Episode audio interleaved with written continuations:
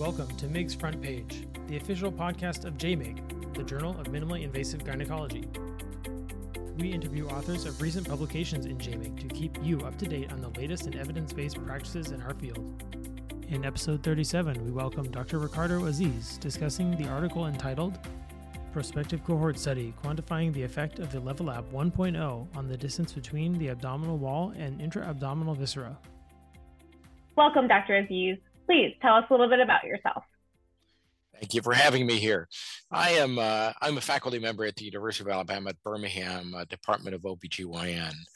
Uh, I've been a long-term uh, gynecologic surgeon. I was uh, hired, in fact, in 1987 to start the gynecologic endoscopy program in Alabama.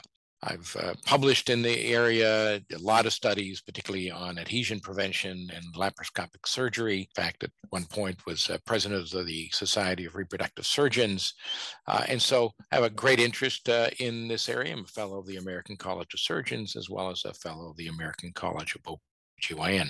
And thank you for having me.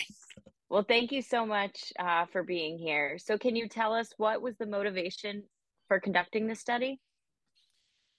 So, you know, we always have dealt with the issue of uh, complications of abdominal entry in laparoscopic surgery.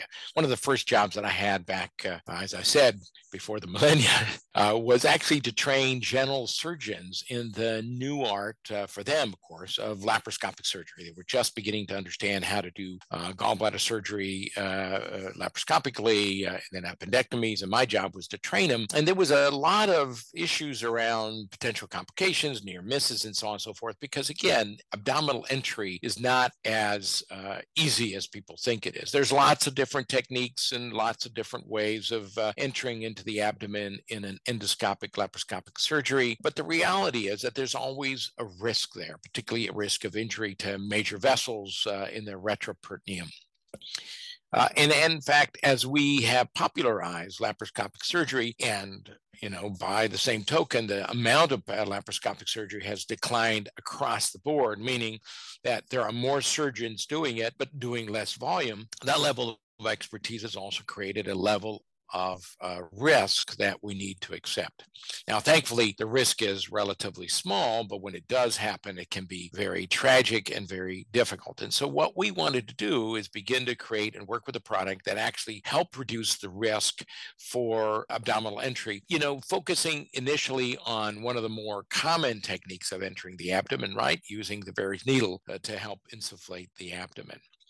And we wanted to do this in a way that allowed surgeons that, you know, either did lots of surgery, but also those that did intermittent surgery to provide them with a safer, kind of stable and predictable abdominal entry point. Because I think that's one of the things that throws people off is the unpredictability.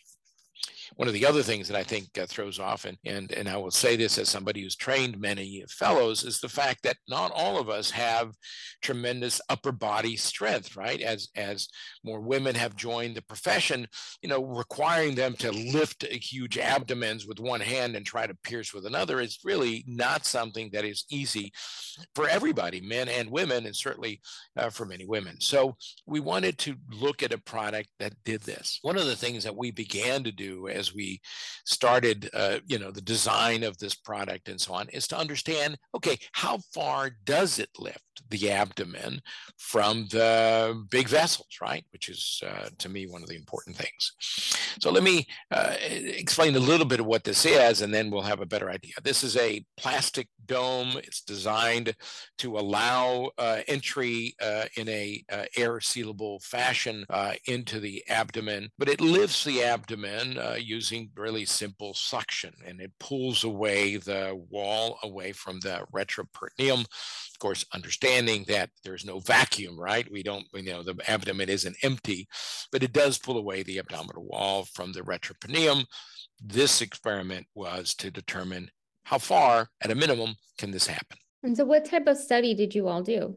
So what we did is we we did a prospective study working with colleagues out of Italy. We did a study where individuals coming in for radiation uh, uh, and radiologic treatment uh, of cancers in this case. Really, uh, really, these individuals were uh, under muscle relaxant, right, and under anesthesia. So a very similar setting as you would find in uh, the OR for laparoscopic surgery. Surgery. These individuals were uh, undergoing CT scanning. So again, it allowed us to be able to apply the device, do a CT scan before the device was insufflated, do a CT scan after the device was insufflated, because these individuals were already undergoing CT scans. And this process actually added very little, just a small amount to their time in under anesthesia so that the risk was actually relatively negligible. And so by doing that, we actually studied the impact, right, of this device uh, in its insufflation on the uh, on the vessels and the other organs in the body. Now we tested two sites. We decided that you know there were two sites that were relatively popular. One is the umbilical entry. The Veress needle is placed through the umbilicus, and the other one, the umbilica, the Veress needle is pay, uh, placed through Palmer's point. And so we tested both sites. We tested, we randomized uh, subjects to to one or the other site. Uh, and that allowed us to sort of read uh, the uh, the measurements, if you would, to do that. And so that's how we designed it. It's a prospective cohort study uh, uh, using a model very similar to what you would find in the operating room. so, who were the study subjects and what exactly was the intervention? Well, the intervention exactly, the study subjects are again individuals undergoing radiologic uh, procedures uh, uh, in the oncology hospital in uh, Milan, Italy, uh, with our colleagues. These are patients uh, of theirs. And the procedure exactly was the application of the LevaLap 1.0 over the umbilical area, that's how it was designated, or the Palmer's point, if that was how designated by randomized approach. And, uh, and then we basically, they underwent a CT scan because that was part of their, going to be part of their therapy, CT scan with the device placed, but no insufflation, and the device uh, uh, insufflated. Fascinating. And what were the results? So what's interesting uh, of the results is that, uh, and again, this was a relatively small study, and uh, even then, the results were quite powerful from a statistical point of view. So I think what's important is that uh, if we understand the anatomy, obviously, of the abdominal wall, there was not a lot of difference uh, between the abdominal wall and the distance to the most proximate organ, right? The organ that's right underneath the abdominal wall, and we wouldn't really expect it, right? Because in the end, it's not it's a vacuum right? I mean, we we don't the abdomen isn't sort of a free space. So as the abdominal wall pulls up, it, it moves away from those underlying organs to some degree, mostly bowel, really, but not a lot, and we wouldn't expect that. But it did move almost five centimeters away from the retroperitoneal vessels. Uh, and that was really impressive. Five centimeters, as you know, can be a significant distance when you're actually doing laparoscopic surgery. And also provide a relatively predictable rise away from the abdominal area. And so I think it's important to note that it did uh, achieve uh, what we were hoping to, and that is, again, uh, elevate the abdominal wall away from larger retroperitoneal vessels and uh, facilitate a more risk-free uh, Veress needle insertion at both Palmer's point and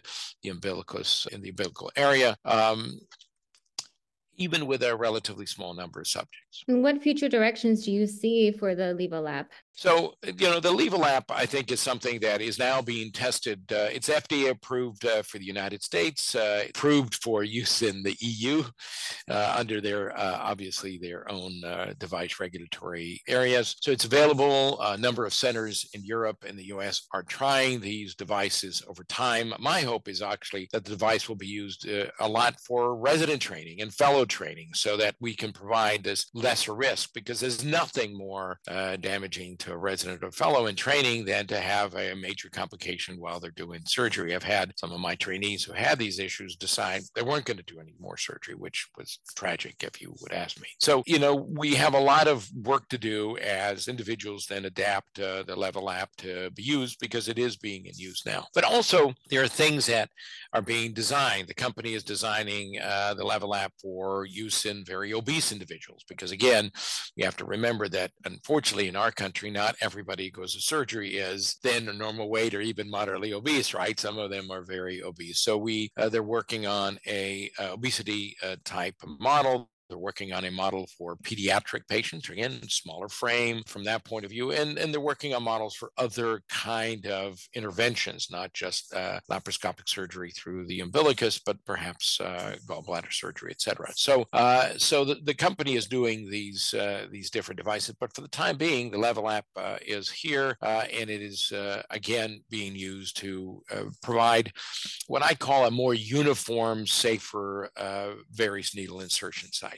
That's wonderful. Uh, do you plan on bringing the LevaLap to any meetings such as AAGL or ASRM's meeting? I would love to um, play around with such a device. Well, I, I think we, uh, you know, the company, I, I, must tell you that uh, I'm just an advisor. I'm not, I don't own the company and so on and so forth. So I, I just want to make sure that everybody understands I'm an advisor for the, for CAST, uh, Core Access Surgical Technologies, which is the company, but I'm not the owner. I don't, you know, do these things. But the answer to you is I do want them to do that because I think it is important for our members, uh, AAGL members, ASRM members, uh, others, uh, United Surgeons, uh, American College Surgeons, to actually see the device because I think it's it's a very simple device, relatively low cost, and it really does create, in my opinion, a safer platform for use in of Veress entry into the abdomen. You know, lots of people will say, well, we're going to need to do a randomized study to try to figure out if it reduces complications, but those are the kind of things that you don't want to do, right? And and and we also know that the risk of a complication is small, so you have to study thousands and thousands of patients, putting people at risk unnecessarily. It, it reminds me of the of the randomized trial of you know parachute uh, using a parachute or not if you're jumping out of a plane, right? I mean, at some point, you know, RTCs are great, but not for everything. So in this setting, uh, we're collecting a lot of uh, post-marketing uh, data, right, to demonstrate its use and safety, et cetera, and also doing these kind of prospective studies that actually demonstrate anatomic change uh, uh, of the device. But in answer to your question Kathleen, absolutely would love to bring it to the meetings. Well, thank you so much for joining us today, Dr. Azziz. I really enjoyed hearing all about this device, and I hope that you do get it into one of the meetings. I'd love to play around with it. Well, hopefully we will do soon, and thank you very much for having me. Uh, really appreciate everybody being here. Again, thanks for the opportunity. That's been another episode of MIGS Front Page. Thanks for listening to this episode of MIGS Front Page, brought to you by our team Courtney Fox, Kathleen Ackert, and Veronica Galaviz. Produced by Daniel Nassar.